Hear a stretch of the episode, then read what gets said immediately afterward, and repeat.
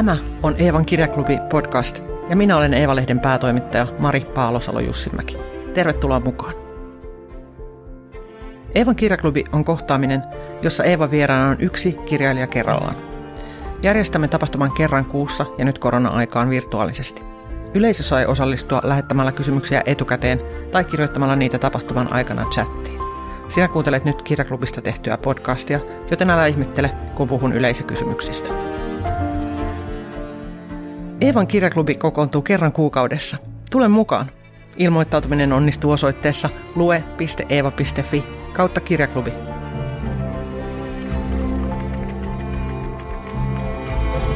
Eevan viidennen kirjaklubin vieras on esikoiskirjailija Hanna Broterus. Hän on tanssija, koreografi ja ohjaaja, joka on työskennellyt muun muassa narkomaanien, lapsien ja huipputanssijoiden kanssa. Hänet on palkittu Pro Dance-palkinnolla. Monelle hän on tuttu TVstä, sillä puolisonsa Mikko Kustosen kanssa Hanna on tehnyt Kimpassa TV-ohjelmaa. Keväällä Hanna julkaisi autofiktiivisen esikoisromaaninsa Ainoa kotini. Siitä pitivät sekä kriitikot että lukijat. Tähän mennessä kirja on myyty huikeat 40 000 kappaletta. Hanna on myös neljän lapsen äiti, kurinalainen bohemi ja asialleen omistautunut leipoja. Mutta annetaan nyt Hannan itse esitellä itsensä. Um, kiitos, sä esittelit jo ihan huumanpuolisesti. Ei mulla ehkä ole siihen nyt mitään lisättävää. Meidän edellinen vieras Anna-Leena Härkönen halusi kysyä sulta, että tuntuiko esikoiskirjan julkaisu samalta kuin ajattelit, että se tuntuu? Miten on?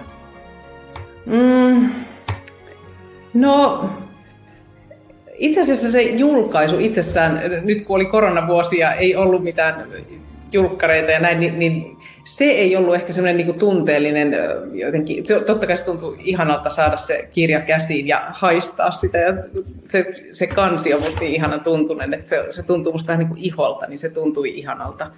Mutta muuten niin kuin, ehkä ne suuret tunteet oli siinä kirjoittaessa ja siinä, sillä hetkellä, kun sitten se luovutin sen käsikirjoituksen, niin kuin tiesin, että nyt se lähtee painoon, niin se oli, se oli jollain tavalla iso hetki. Joo. Kerro, miten susta tuli kirjailija? Miten se meni? Mm.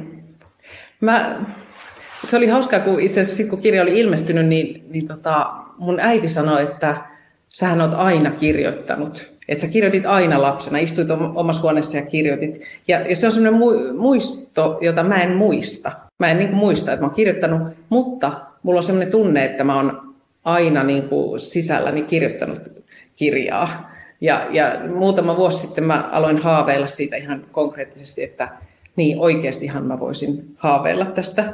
Ja, ja ähm, sitten sit mä lähdin Pariisiin yksin ensimmäistä kertaa elämässä. Niin kuin oli aukesi tämmöinen kuukaude, kuukaudeksi mahdollisuus olla yksin.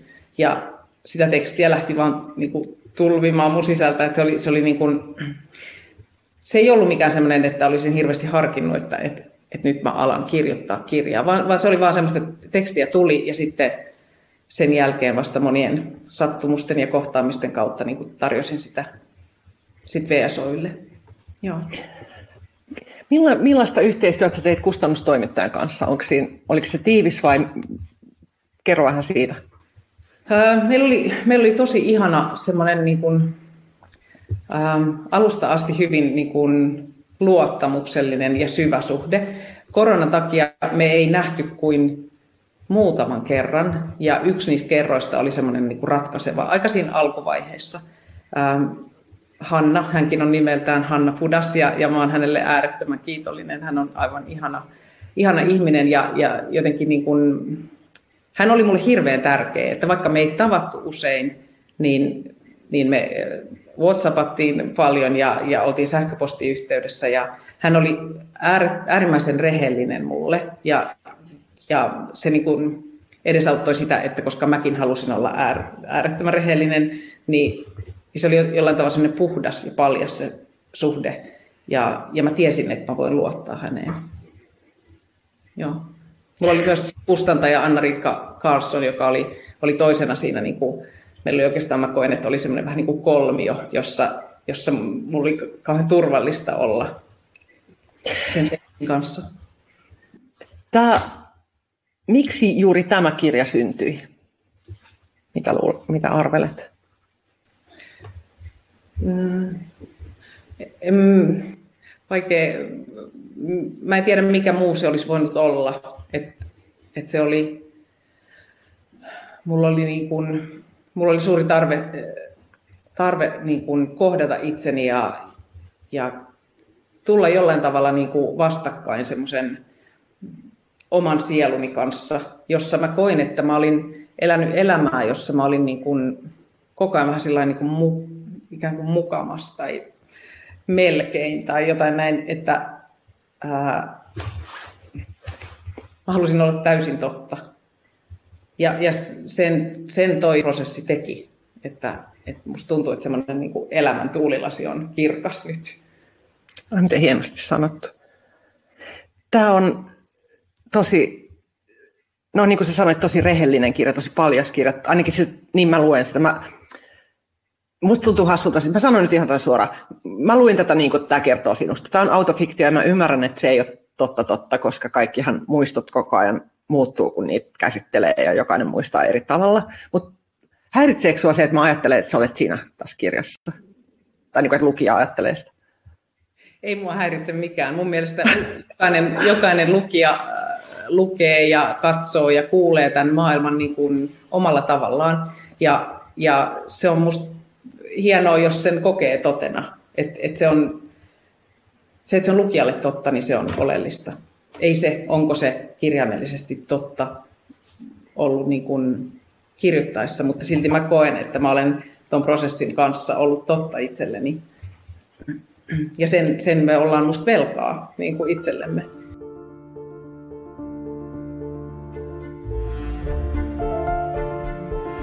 Kuuntelet Eevan kirjaklubia, joka nauhoitettiin elokuun lopussa.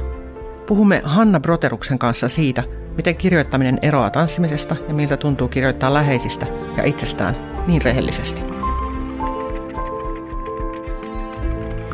On myös tosi arvokasta lukijalle päästä toiseen niin kuin toisen ihmisen tavallaan mieleen ja sisään ja nähdä maailma ja kaikki hänen kauttaan. Muuhun teki suuren vaikutuksen esimerkiksi se, miten sä puhut, käsittelet sun kehoa siinä. Sä, siinä on se kohta, missä sä käyt oikeastaan sun koko niin kuin, kehon täältä päälaelta varpaisiin asti hyvin yksityiskohtaisesti. Ja se on tosi vaikuttavaa tämmöiselle ihmiselle, jolle keho on lähinnä niin kuin, keino siirtää aivoja paikasta toiseen. Et, et ei, mulla ei ole niin kuin, kehollisuus-sana, on mulle ehkä vaikea ja käsite on vaikea.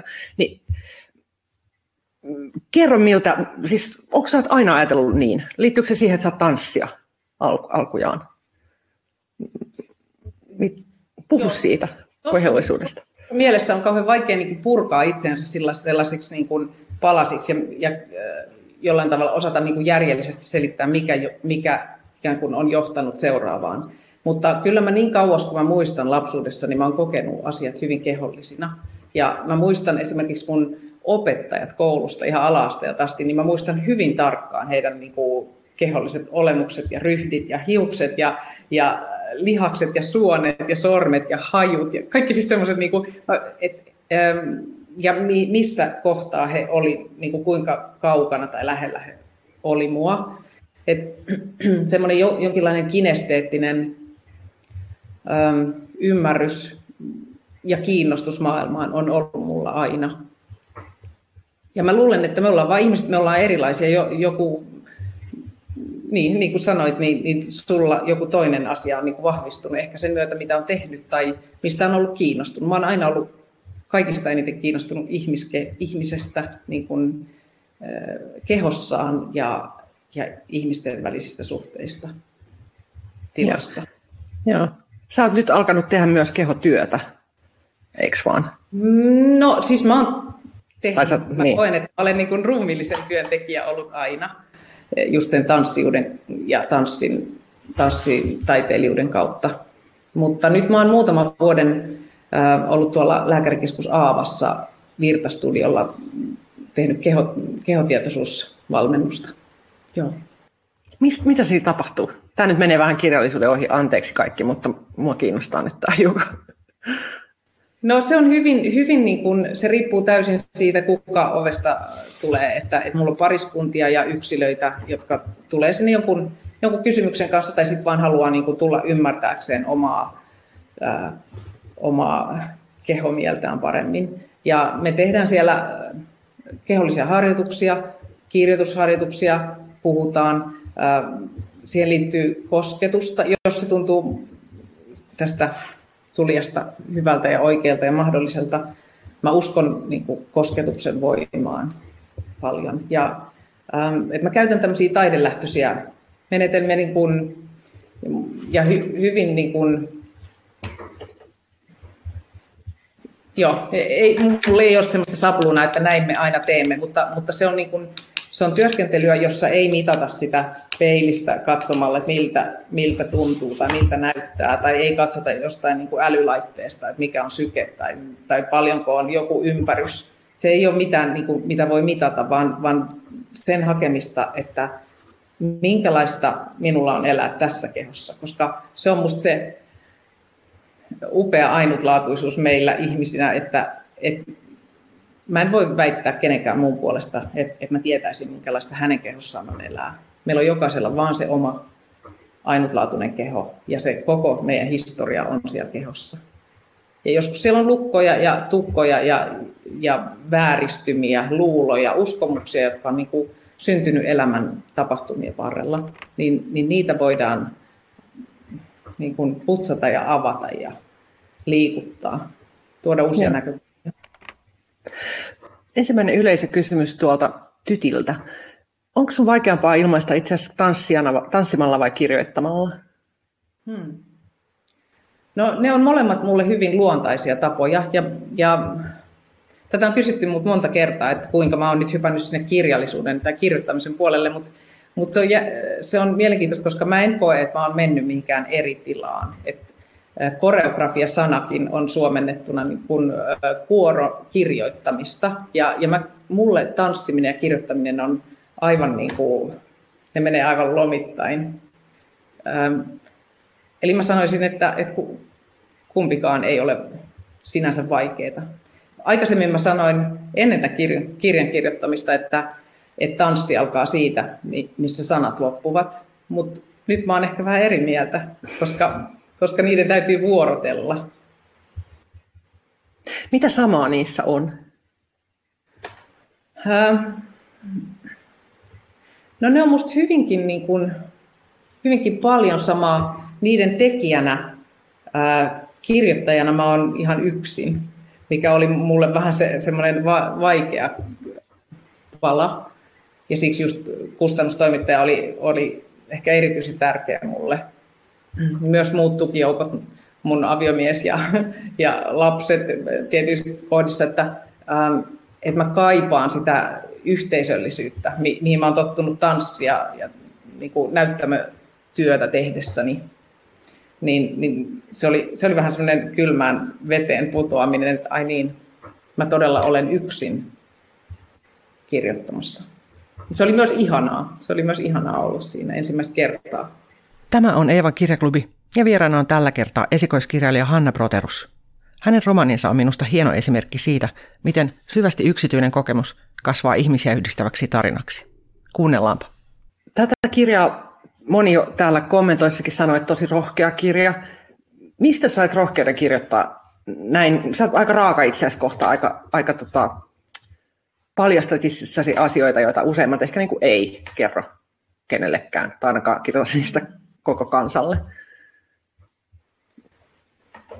Mistä se tuli? Mulle niin kuin, mun pikkusisko kuoli kymmenen vuotta sitten rintasyöpään ja, ja se oli mulle semmoinen äh, niin iso menetys ja järkytys, että mua nuorempi, mun ainoa sisko lähtee täältä pois, hän kuolee ja, ja, ja niin kuin varoittamatta tietyssä mielessä, niin, niin se se tapahtumana niin kuin, ähm, vei mut jotenkin siihen ajatukseen, että et, et, miksi, mä, miksi mä säästelisin tai miksi mä jotenkin ähm, himmaisin elämääni tai luovuuttani tai miksi mä en olisi rohkea. Koska et, et mä en halua enkä voi elää siinä harhassa, että elämä jatkuu ja eh, tulee toinen mahdollisuus ja näin, että et semmoinen heittäytyminen, luottaminen, että, että elämä kantaa, kaikki järjestyy, ka- kaikenlaisissa niin kriiseissä mun lukee nytkin näytön säästäjässä, että Hanna, kaikki järjestyy. Mä, niin se on mun semmoinen, niin kuin, mitä mä mantraan, että ja niin mä uskon, että se on. Ja, ja, ja jotenkin myös se semmoinen, just kun on saanut sen etuoikeuden, että on, on saanut työskennellä ihmisten kanssa, ihmisten kehojen kanssa, ja ihan toi vastaanottotyö myös, että ihmiset on tullut hyvin henkilökohtaisten asioiden kanssa niin pyytämään apua, niin, niin kuin nöyränä äh, on siinä, siinä hetkessä ja, ja, ja, ja mun, mun mielestä meidän ajasta, niin kuin, tästä ajasta puuttuu joku, joku se semmoinen niin kuin uloshengitys ja semmoinen, että hei me ollaan kaikki ihmisiä. Et, ei me olla me ollaan vähän erilaisia, mutta suurimmaksi osaksi me ollaan kuitenkin samanlaisia. Meillä, hmm. meillä on kaikilla murheita ja meillä on kaikilla hankalia juttuja ja meillä on kaikilla iloja. Ne on vähän eri, erilaisia, mutta, mutta jos me uskalletaan jakaa niitä ja ne, niin me ollaan paljon vahvempia. Siksi mä, siksi mä olin rohkea. Tässä, sä kerrot paljon tässä kirjassa myös sun lasten ja puolison ja vanhempien hyvin henkilökohtaisiakin asioita. Miten sä puhuit, puhuit sä siitä etukäteen heidän kanssaan? Miten te hyväksytitkö sä tavallaan heillä nämä asiat vai, vai miten se meni? Se on myös yleisö kysymys. Mm. No tässä kohtaa mä, mä haluan nostaa tämän autofiktiosanan, vaikka mä väh, vähän niin kuin olen jo allerginen sille, että pidä siitä sanasta kauheasti, koska, koska musta ka, ka, kaikki taiteilijan työ, jotta se voisi olla koskettavaa, niin sen täytyy ammentaa sieltä omasta, mutta että mä haluan myöskin suojella mun läheisiä ja, ja niin kuin, ää, en halua heistä paljastaa mitä, että et, et siinä on se lempeys tämän yllä, että, että se on romaani. Ja siksi en, en halua niin puhua heistä, en, enkä kokisi reiluksi puhua heistä, kun he ei ole tässä mukana. Ähm, mä en, tätä, tätä romaania ei kukaan lukenut, paitsi mun mies luki sen ennen kuin se lähti painoon. Joo, koska mm, mä, joo, se tuntuu musta oikealta niin. No, haluatko kertoa, että onko ne kommentoineet sitä ne sun läheiset vai onko se asia, totta, joka... Totta kai, ja, ja, ja ollaan niin kuin puhuttu paljon ja vähän itkettykin ja, ja niin kuin, ähm, aina se on niin, että, että kun läheinen ihminen tekee niin tai näin tai ei tee mm. mitään, mm. niin se, se koskettaa niitä, niitä läheisimpiä. Mm. Muuten sä oot saanut tästä ilmeisesti todella paljon palautetta tästä kirjasta. Kerro vähän millaista. On, ja siis mä haluan vielä lisätä, että olen saanut myös läheisiltä, ja, ja niin kuin mä koen, että se on, sitä on niin kuin, ö, lähentänyt mua ihan niin kuin jotenkin, niin kuin mä sanoin, että kuva on jollain tavalla kirkastunut, niin, niin tota, joo, että ei niitä, joo. vaikeat tunteet ei, ei tarkoita sitä, että se olisi niin kuin huono juttu, vaan että, että jos ei puhuta, niin silloin on musta huonosti asiat. Ähm, niin, palautteesta, niin, niin joo, siis mä en ole ikinä, mä oon tehnyt kohta 30 vuotta ammatikseni työtä taiteilijana, en ole koskaan saanut tämmöistä palautevyöryä suorastaan. Edelleen niin kuin päivittäin tulee henkilö, hyvin henkilökohtaisia viestejä ja, ja kirjeitä ja niin kuin ihan hirveän koskettavaa se, että, että ihmiset ähm, on niin kuin lukeneet, lukeneet tota, ja just niin kuin sä sanoit, niin, että on tullut paljon tunteita, mutta myös semmoinen joku, että, että, että mäkin haluan uskaltaa asia sieltä nousee niistä palautteista ja, ja et, et kiitos rohkaisusta, että ähm, ja, ja myös on tullut niinku miehiltä paljon sitä, että nyt mä ymmärrän mun vaimoa tai naisystävää tai ty, tytärtä tai niinku paremmin. Et, et kyllähän tuo on vahvasti niinku naisen, naisen kirjo, kirjoittama kirja, mutta ei mitenkään vain naisille. Joo kaikista ihaninta oli musta pari päivää sitten tuli, tuli joltakin tuntemattomat naiset sellainen viesti, että hän kuuntelee kolmatta kertaa nyt tätä kirjaa ja että hän on aivan koukussa tähän, mutta tänään hän tajusi, että, että hänen vauvansa on sun ääneen koukussa, että se ei nukahda enää, ellei sun ääni ole täällä koko ajan kotona. Mahtavaa. Joo. Iltasatoja lapsille myös. sama. Yleisökysymys tuli ennakolta. Miten kirjan kirjoittaminen muutti sun elämää? Täs, ja tähän liittyy Jaanan kysymys tuosta chatista, että kun elämän tuulilasi nyt on kirkas, niin mitä sieltä näkyy? Hmm. Varmaan niin kuin sama asia ehkä vähän. Niin. Ähm, anteeksi, mikä se oli se ensimmäinen kysymys? Se sun... Miten kirjan kirjoittaminen muutti elämää? Niin kuin, mikä sinussa muuttui tai sun elämässä muuttui tämän kirjan myötä? No, musta tuntuu just se, että, että se semmoinen ähm, melkein rehellisyys on muuttunut suoruudeksi. Ähm, semmoiseksi, että kun mä kuitenkin koen, että, että mut on kasvatettu kiltiksi, mikä, mikä on niin kuin varmaan sellainen sukupolviasia ja, ja ehdottomasti niin kuin mun mielestä hyvä asia. Että mun mielestä kiltteys on, on kau, kauneutta ja se on niin kuin hyvää, mutta, mutta se voi mennä niin kuin överiksi. Ja musta tuntuu, että mä, mulla, mulla oli tullut aika paljon sellaista jotenkin, että niin kuin mie, mielistelyä tavallaan elämään, tai semmoista, että mä olen olevinaan niin kuin tonne, vähän niin kuin heille tota ja to, toisille tota ja näin, ja mä, mä, niin kuin, ähm, mä olin hyvin sillä niin kuin itseni periferiassa ikään kuin elin, e, enkä kuunnellut sitä, miltä musta tuntuu. Ja sit, sitten oli, oli niin kuin kaikenlaisia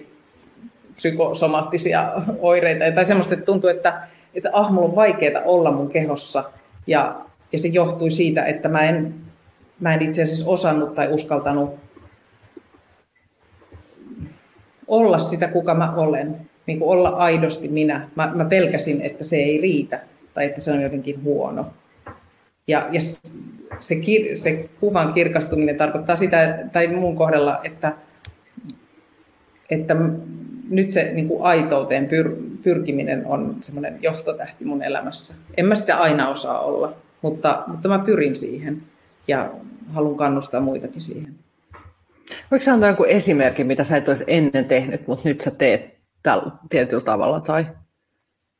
Um, no musta se on ihan semmoisessa niinku keskustelussa, mä huomaan usein, että mä, mä e, en koukkaakaan sitä kautta, että mitä toi toinen nyt haluaisi, että mä vastaisin, vaan mä sanon, että mä sanon just niin kuin, miltä musta tuntuu. Tai että jos kun jos mä en halua vaikka lähteä johonkin, niin mä en rupea ajattelemaan, että, että, että sieltä nyt hirveästi puuttuisi jotain, jos mä en lähde.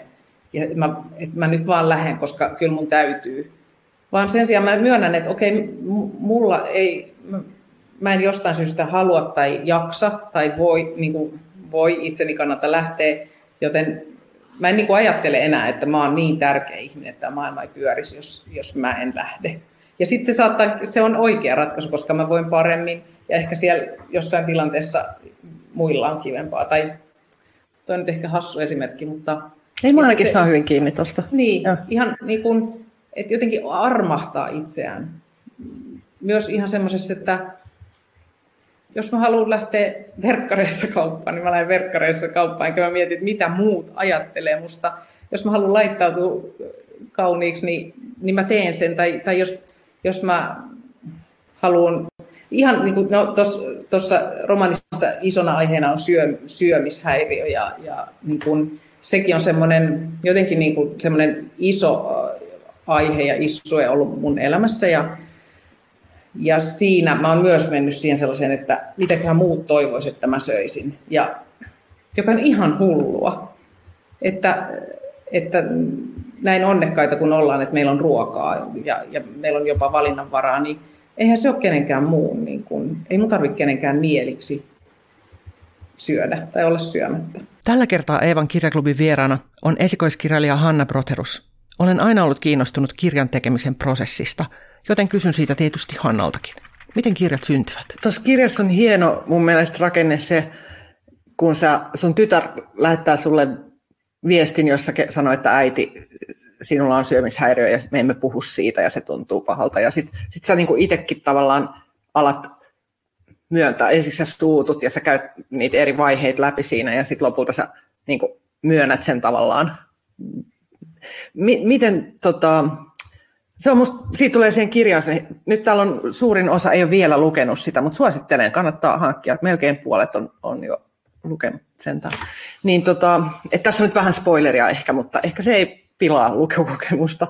Tota, äh, niin, niin kerro, miten se, se rakenne syntyy? Oliko se niinku ihan ajateltu vai... Sä jätät sen kirjoittamisen prosessi vähän tuossa kirjassa näkyviin, kun siinä on niitä pariisikohtia, jossa on, ja sitten että tavallaan niin lukija pääsee siihen sun ajatusprosessin keskelle, mikä sekin on musta tosi hienoa, että se pääsee mukaan siihen sun ajatus, ajatus, ajatuksen kehittymiseen. Niin oliko se tietoinen ratkaisu? Oli varmaan tyhmä kysymys, mutta kysyn. Joo, se oli tietoinen ratkaisu, ja ehkä mä en halua sitä just ihmisille, jotka ei ole vielä lukenut, niin sitä, tätä kirjeiden, kirje, kirjeitä ja niihin vastaamiskohtaa sen enempää avata, mutta, mutta ehkä just toi, mitä sä sanoit, että, että mä sanon siinä, että mulla on tavallaan syömishäiriö, niin, niin, niin mä nyt niin otan pois sen sanan tavallaan, vaan että et, mulla on syömishäiriö ja se, se ei, mä oon, mä oon hävennyt, mä oon piilottanut sitä asiaa, mä oon niin kuin kiertänyt ja mutkitellut sen kanssa, koska mä oon ajatellut, että, että verrattuna mun lähellä oleviin ihmisiin, joita mä oon niin kuin tanssimaailmassa niin kuin lukuisia, niin mä oon aina verrannut itseäni, että verrattuna tohon tai tohon tai tohon, niin mulla ei ole tai mulla on sitä ja tätä. Ja toi on niin kuin yksi sellainen asia, joka on kauhean raskasta koko ajan elää niin, että mä vertaan itseäni muihin. Peilin kautta, arvosanojen kautta, menestymisen kautta, jonkun ihmeellisen niin kuin statuksen tai jonkun iän, onko mä nyt vanha vai nuori vai mikä mä olen. Et sen sijaan, että mä, ei se ole oikeastaan, sillä ei ole merkitystä. Ja, ja myös se semmoisen, niin että ka, mun mielestä kaikilla meillä ihmisillä on häiriöitä. Kaikilla meillä, no en tiedä, jos joku sanoo, että hänellä ei ole mistään asiasta riippuvuutta, niin, niin onneksi olkoon. Mutta uskaltaisin tällä elämänkokemuksella niin kuin jo väittää, että lähestulkoon meillä on kaikilla kaikenlaisia häiriöitä. Ja mua on aina henkilökohtaisesti kiinnostanut toisissa ihmisissä häiriöt ihan eniten. Se on niin kuin, niistä mä oon tehnyt mun teoksen. Ja kuitenkin se on ollut jollain tavalla sitä, että kun mä oon tunnistanut, että mussa on häiriöitä ja kummallisuuksia, niin, niin se on ollut musta niin kuin herkullista tuoda niitä ilmiöinä näyttämölle. Ja, ja ähm, että häiriöt on ihan, ihania, niitä voi, niistä voi, ne saa olla, ei se mitään. Mitä häiriö, jos ei olisi häiriötä, niin elämähän on niin kuin, mitä se sitten on? Se on ehkä hmm. sitten kuollut jo. Elämä on häiriö. Hieno slogan. Ton mä laitan ehkä mun näytön säästäjäksi. Muuttiko tämä tunnustus, kun sä tunnustit itsellesi, että sulla on syömishäiriö, niin muuttiko se sun suhtautumista itseesi sallivammaksi vai mitä se teki sulle? Ähm, joo, jo, jollain tavalla, siis et, et, en mä sano, että se on helppo asia, mutta se on niin kuin, nyt musta tuntuu siltä, että mä en häpeä sitä, mä en piilota sitä, koska, ähm, koska niin kuin muissa ihmisissä se on helppo huomata, että, että se, usein se asia, jota piilottelee, niin se huutaa heissä. Ja, joten musta tuntuu, että varmaan ei, ei kukaan mun läheisistä ollut yllättynyt, jos mä nyt sanoin, että, että mulla on syömishäiriö, niin ne on kaikki että no todellakin, ainahan sulla on ollut. Mutta mä oon itse luullut, että ei kukaan näe sitä musta. Että et mä, mulla on kaikenlaisia vaiheita, tota mä väistän ja tota mä kierrän ja tota mä himoitsen ja tota niinku, että so what? Et, joo, on mulla, niinku, on mulla ainakin niinku jonkin asteen helpompaa, koska puuttuu se semmoinen, ähm, että toi varmaan toivoisi, että mä söisin näin, joten mä nyt söisin näin. Tai... Joo, mutta syöminen on niin iso, meidän pitäisi puhua, ottaa uusi sessio sessio tai vuoden sessio, se on niin iso ja tunteellinen asia. No, palataanko takaisin kirjaan? Kirjan prosessi. Mua kiinnostaa aina ihan hirveän paljon se, se miten kirjat syntyvät. Mistä se tietää, että se kirja on valmis? Hmm. Milloin lakkaa, niin kuin, että nyt en enää tee tätä? Kirjoititko sä uudestaan asioita? Onko se sun tapa työskennellä? mä, mä, oon, mä oon huono kirjoittaa uudelleen. Mä oon huono myös, jos mä neulon villapaitaa, niin jos mulla on virhe siellä, niin mä heitän niin kuin mieluummin sen roskikseen koko villapaidan, kun rupean purkamaan. Ja sit niin kuin, että mä, oon, mä oon hyvin kärsimätön ihminen. Ehkä, nyt, ehkä niin kuin ikä ja äitiys on kasvattanut musta vähän kärsivällisemmän, mutta se on semmoinen mun, mun niin kuin heikkous. Niin kyllä mä to, totta kai niin kuin joitakin osioita kirjoitin ja, ja niin kuin varsinkin siivosin sieltä paljon tavaraa pois. Et varmaan toinen romaanillinen meni roskikseen. Mutta en mä sillä niin kuin mitenkään alusta uudestaan kokonaan kirjoittanut. Että, joo. Millaisia sun työpäivät oli silloin, kun sä kirjoitit intensiivisimmillään? No, ähm, hyvin semmoisia, niin kuin, mä, mä oon kauhean semmoinen fiiliskirjoittaja, että mä, mä en osaa mennä kirjastoon ja istua siellä kuutta tuntia kirjoittaa, vaan, vaan mä tarvin ensinnäkin liikettä. Mä tarvin niin kuin sopivan paikan, joka, joka välillä oli joku hälinä jossain torilla jo, ja joskus se, niin kuin semmoinen viimeisin hiljaisin nurkka kotona lattia. Mä, mun, on niin kuin, mun on hankala kirjoittaa pöydän ääressä, koska, koska se on jotenkin vaan, musta tuntuu, että ajatus niin kuin hidastuu ja lakkaa vähän tässä istuma-asennossa. Ja siksi, siksi mun täytyy, just ja Pariisissa mä usein, niin kuin, mä mä välillä tanssin ja sitten sit mä kirjoitin ja sitten mä lähdin juokseen ja sitten mä kirjoitin ja sitten mä niin kuin sanelin puhelimeen jotain. Ja siis ei mun kirjoittaminen ihan seko, vähän sekopäistä. Joskus mä aina löysin semmoisen rauhan ja se oli aika ihanaa, mutta niin kuin, ja se tapahtuu usein sitten luonnossa, että et mä olin maalla tai jotenkin sillä, että oli vaan ihan hiljasta, niin se maisema tuntui tärkeää, että se on siellä ei tapahdu muuta kuin linnut lentää tai vettä sataa. Mutta mm, joo, hyvin, hyvin semmoista ailahtelevaa se mun kirjoittamis, niin kuin aika, kirjoittaminen aikataulullisesti on. Kauan se kesti? Kuinka, sä aloitit 2018 siellä Pariisissa. Joo. Sitten, no, ja sitten 2019 keväällä mä sain kustannussopimusta. Sitten siitä niin kuin sen vuoden mä kirjoitin aika tiukkaa tahtia kyllä. Joo. Joo. Mitä tota, sä kirjoitat nyt toista romaania, luin jostakin.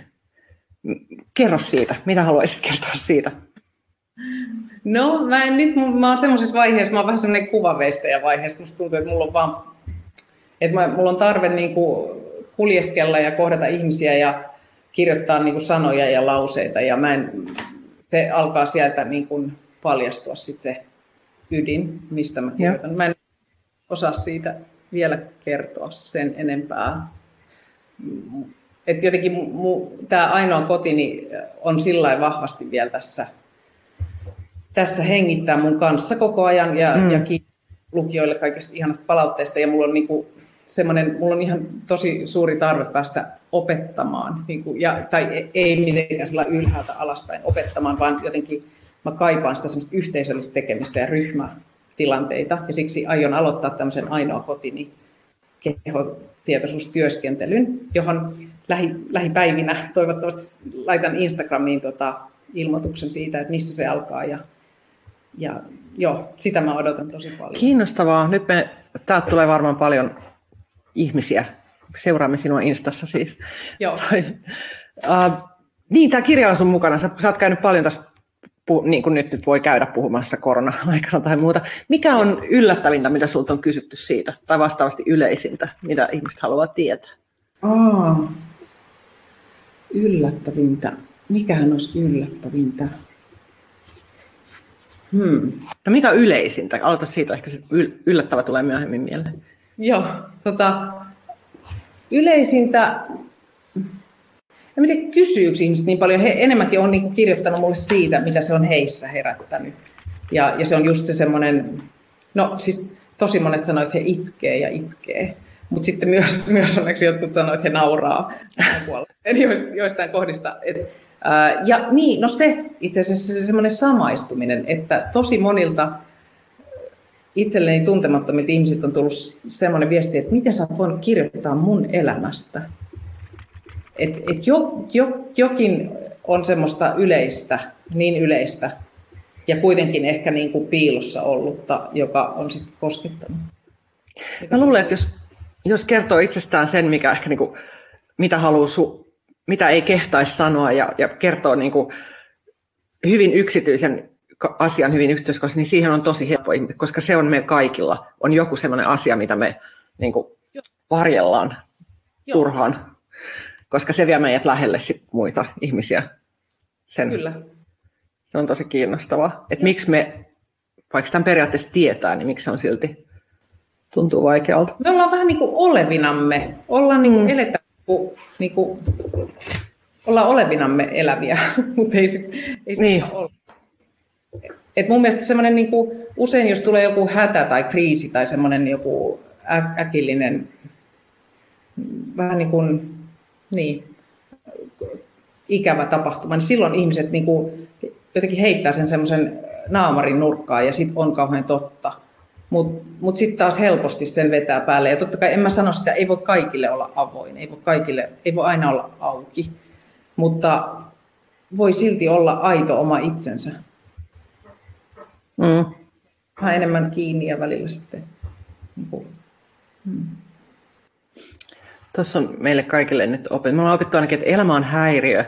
Ja, ja tota, mitä sit, nyt mä unohdin jo se toisen opetuksen, mutta elämän häiriö on niin hyvä, että jos sen muistaa, niin se on hyvä. Se varmaan riittää tästä, tästä tota, muistiksi. Enkä mä siis, mä, mä, niin kuin, mä, en, mä en oikeasti, mä en, niin kuin, en yhtään ole tässä brassailemassa, että minä tiedän, miten, millaista elämää. En, en, välillä musta tuntuu, että en mä tiedä vielä mitään. Et, et, et, siis jollain tavalla, että et, hyvin tämmöistä kompuroivaa ja raadollistahan tämä elämä on. Mutta mut saa olla, antaa, antaa olla. Hmm. Just niin. Miten Leonard Cohenin biisissä sanotaan, että there's a crack in everything, that's how the light gets in, vai mitä se just menee, niin. mikä on just tosi, tosi totta. Lukijakysymys. Onko joku tai kuka kirjailija kirjailijan teos vaikuttanut oman teoksesi syntymiseen, ja jos on, niin miten? Tämä on Jaana, joka kysyy tätä. Hmm.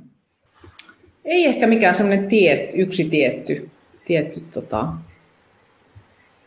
kirja. En osaa ainakaan nimetä, mikä, mikä se olisi ollut. Joo. Millainen lukija sä oot? No, mm, mä oon huono lukija, mutta aika hyvä ja innostunut äänikirjojen kuuntelija nykyään. Okay. Mä, mä siis rakastan sit, niin kuin, kuunnella kirjoja. Joo.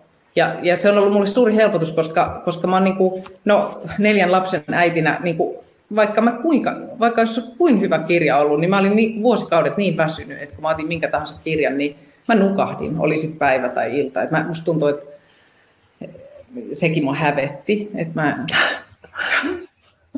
niin kuin, että miten mä, miten mä oon näin surkea, että mä en saa kirjoja luettua, vaikka mä, vaikka mä niin kuin, ja jotenkin sitten myös niin kuin tuntuu, että ei ole aikaa semmoiselle. Mutta nyt tuo äänikirja mahdollistaa sen, että, että samalla kun siivoo tai laittaa ruokaa tai, tai kävelee tai mitä tahansa, niin, niin voi kuunnella, niin se on musta aivan ihanaa. Ja sitten sä voit kuunnella samalla kun sä liikut, kun se liikkuminen on niin. sulle tärkeää. Se on mulle niin. tärkeää, joo, kyllä. Mitä, mitä sä kuuntelet juuri nyt? Mitä sulla on kesken? No, no itse asiassa juuri nyt tota, postiluukusta eilen kolahti Helmi Kekkosen uusin romaani, ää, Tämän naisen elämä. Anteeksi, Uha. Niin, tota, sitä Niistä luen. rauhassa.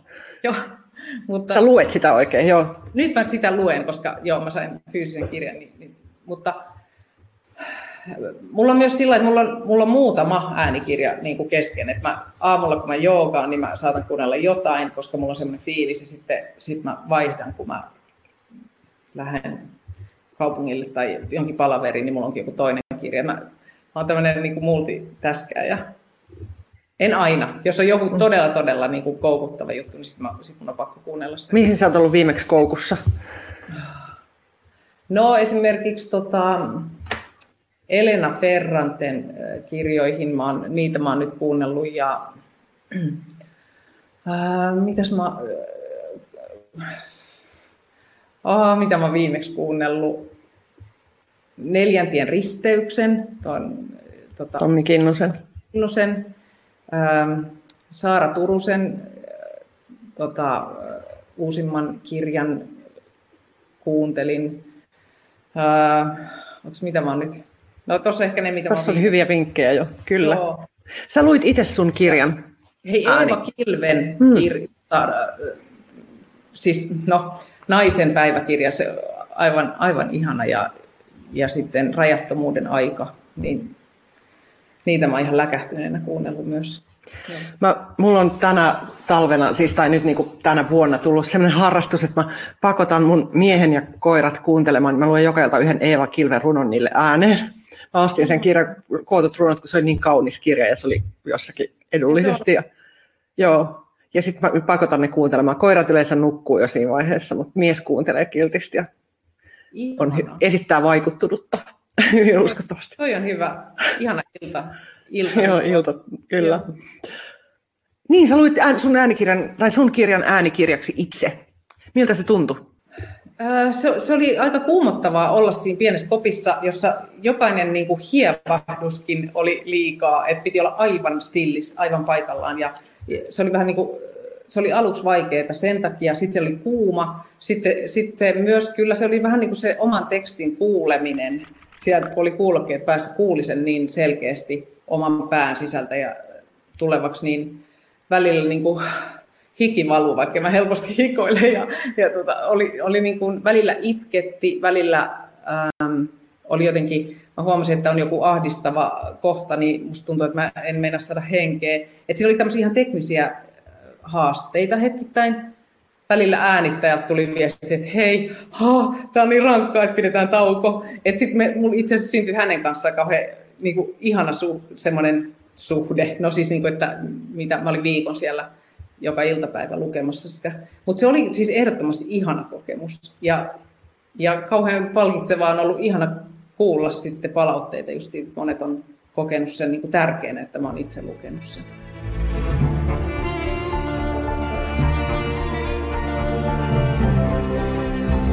Jokainen Eevan kirjaklubi päättyy 20 kysymykseen. Kysymykset pohjautuvat osittain kirjailija Marcel Proustin suosituksiin tekemään seurapeliin, jonka sanotaan paljastavan ihmisen todellisen luonteen. Katsotaan, miten käy. Mikä kirja kaikkien pitäisi lukea? Hmm, kaikkien olisi syytä musta löytää semmoinen joku oma kirja. Ja äh, suosittelen kyllä oman kirjan kirjoittamista, vaikka sitten pöytälaatikkoon, mutta ihan päiväkirjasta aloittaa. Ja, joo. Onko se muuten kirjoittanut päiväkirjaa? O, mä, mä oon semmoinen, ollut semmoinen raivokirjoittaja, että aina kun mä oon ollut ihan raivoissa, niin mä oon kirjoittanut, koska jo, et, et, en, en semmoista tasasta kaunis kesäpäivä, linnut laulaa, semmoista en ole koskaan kirjoittanut. Mutta semmoinen purkausten kirja mulla on ollut. Minkä taidon haluaisit osata? Mä haluaisin mm, osata soittaa selloa, skeitata ja sitten mä haluaisin tulla hyväksi kalligrafiassa. Mä koen jotenkin, että se on semmoista kirjaiten tanssia. Mitä pelkäät?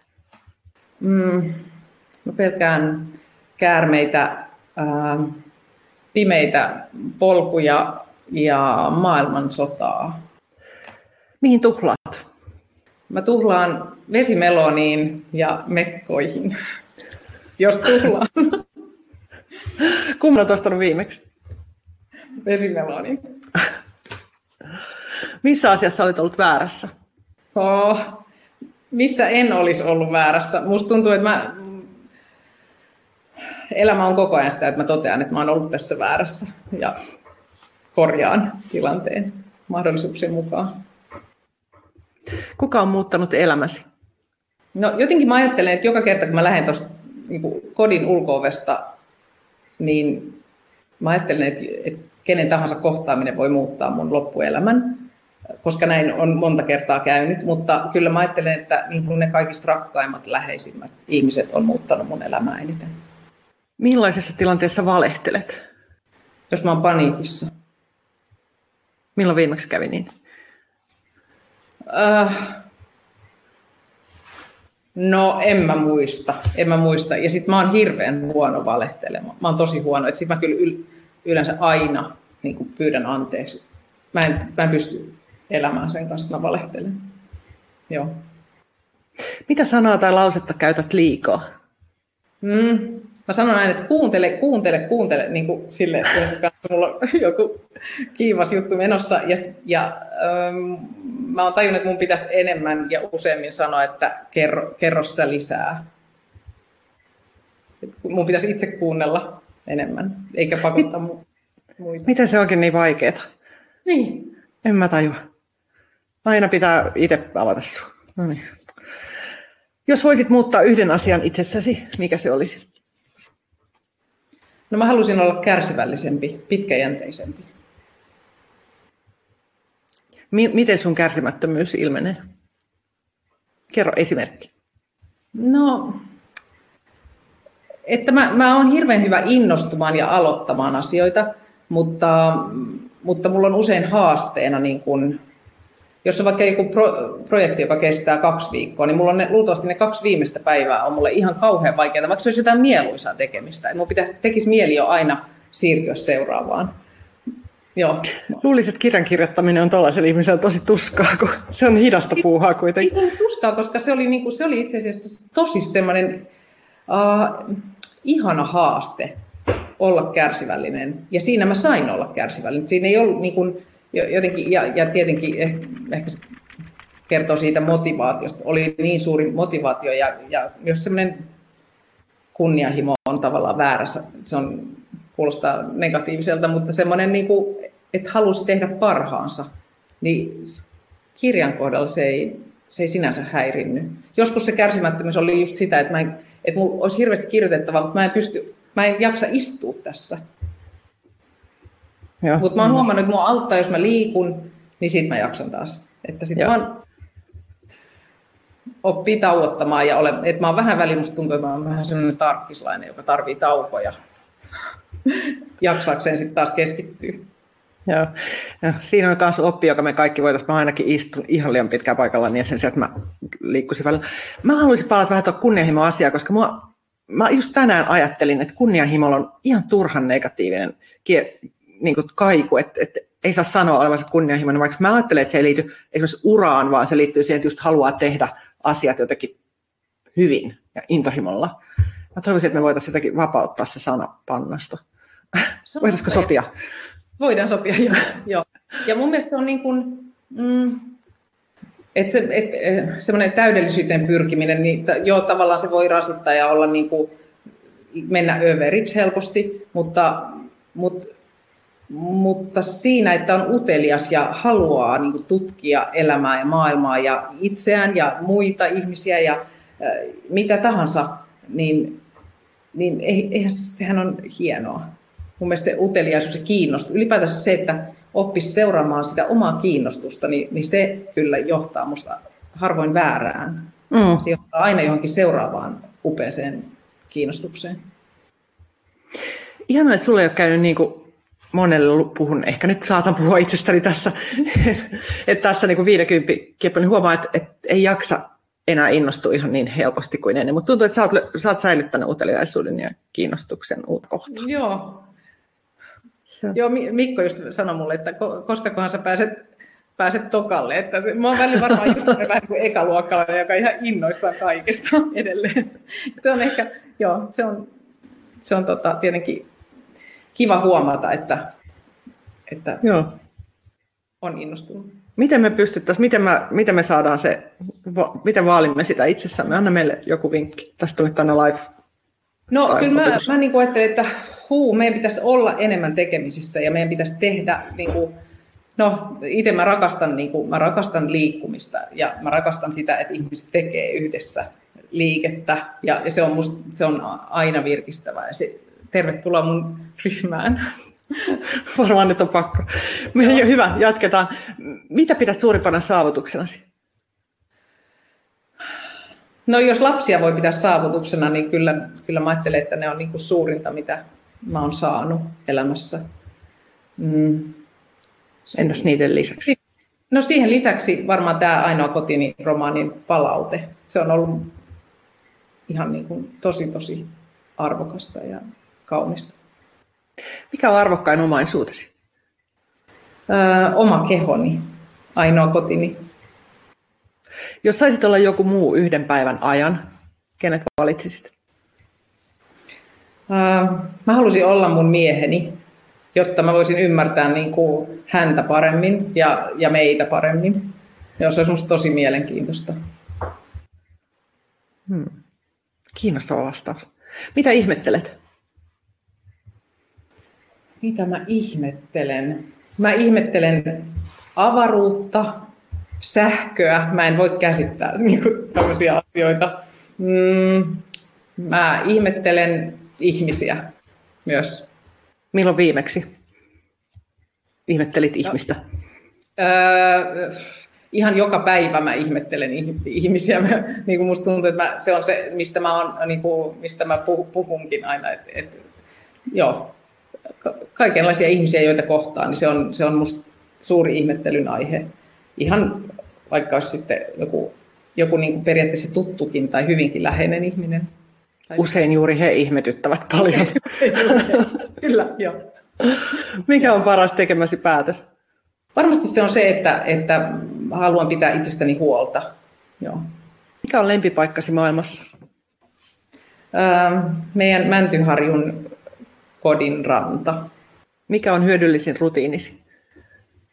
Aamujooga. Jo, tai semmoinen oma aamuharjoitus, jonka mä teen. Se ei ole ihan mitään puhdasta joogaa, vaan se on semmoinen mun oma juttu, jossa mä hengitän ja avaan kehoa. Minkä neuvon antaisit nuoremmalle itsellesi, jos voisit? No varmaan semmoisen, että, että ota vähän ren, rennommin ja, ja, tota, ja, niin kuin, ja kuuntele. Kuuntele muita enemmän. Mitä olet oppinut rakkaudesta? No just sen, että sitä pitää kuunnella, sitä pitää varjella ja vaalia. Minkä suhteen muutit viimeksi mieltäsi? Ää, sellerin. Mä oon aina vihannut selleriä ja nyt mä oonkin ruvennut tykkäämään sitä. Niin voi tapahtua siis. Niin voi tapahtua. Se, se antaa toivoa meille, ja, muille. Joo. Mikä herättää sinussa toivoa? Aamut. Mä, aamut, mä rakastan aamuja ja mä oon aamulla aina mä ajattelen, että kaikki on oikeastaan aika ihanaa. Niin kuin, no joitakin poikkeuksia on, mutta yleensä mä ajattelen, että elämä on täynnä toivoa ja sitten iltaa kohti mun niin kuin, niin kuin, varmaan, en mä tiedä. Iltaisin mä ajattelen ihan toisella tavalla usein. Että niin kuin semmoinen melankolia ja niin kuin ilo, ne vaihtaa paikkaa mun sydämessä. Joo. Mm. Mutta ihana, että jokainen aamu on siis uusi. Nyt mä taas siteraan. Maija Angelo ehkä sanoi, että mahtava päivä, en ole vielä nähnyt tätä. Joo. Tästä tulee hieno päivä. Just niin. Joo. Kiitos. Kiitos Hanna. Kiitos. Kiitos Mari.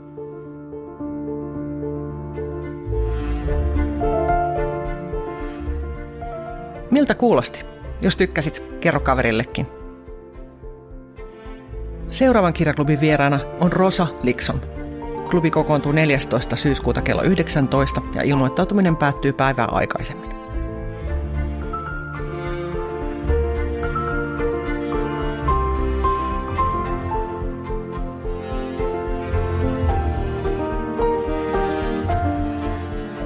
Lue lisää osoitteesta lue.eeva.fi kautta kirjaklubi. Ensi kertaan!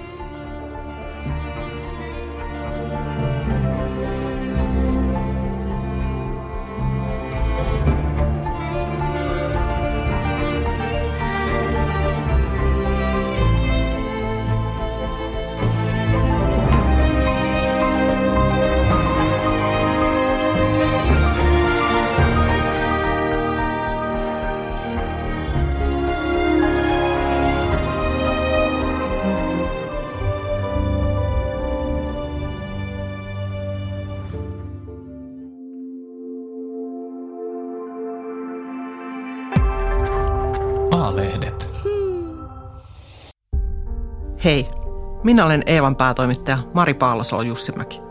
Tämän podcastin lisäksi Eeva on paljon muutakin. Eeva-lehden sivuilla kohtaat joka vuosi yli 160 rohkeaa ihmistä. Toivon, että tilaat Eevan ja tulet mukaan. Kurkkaa hyvä tarjous osoitteesta lue.eeva.fi kautta tutustu.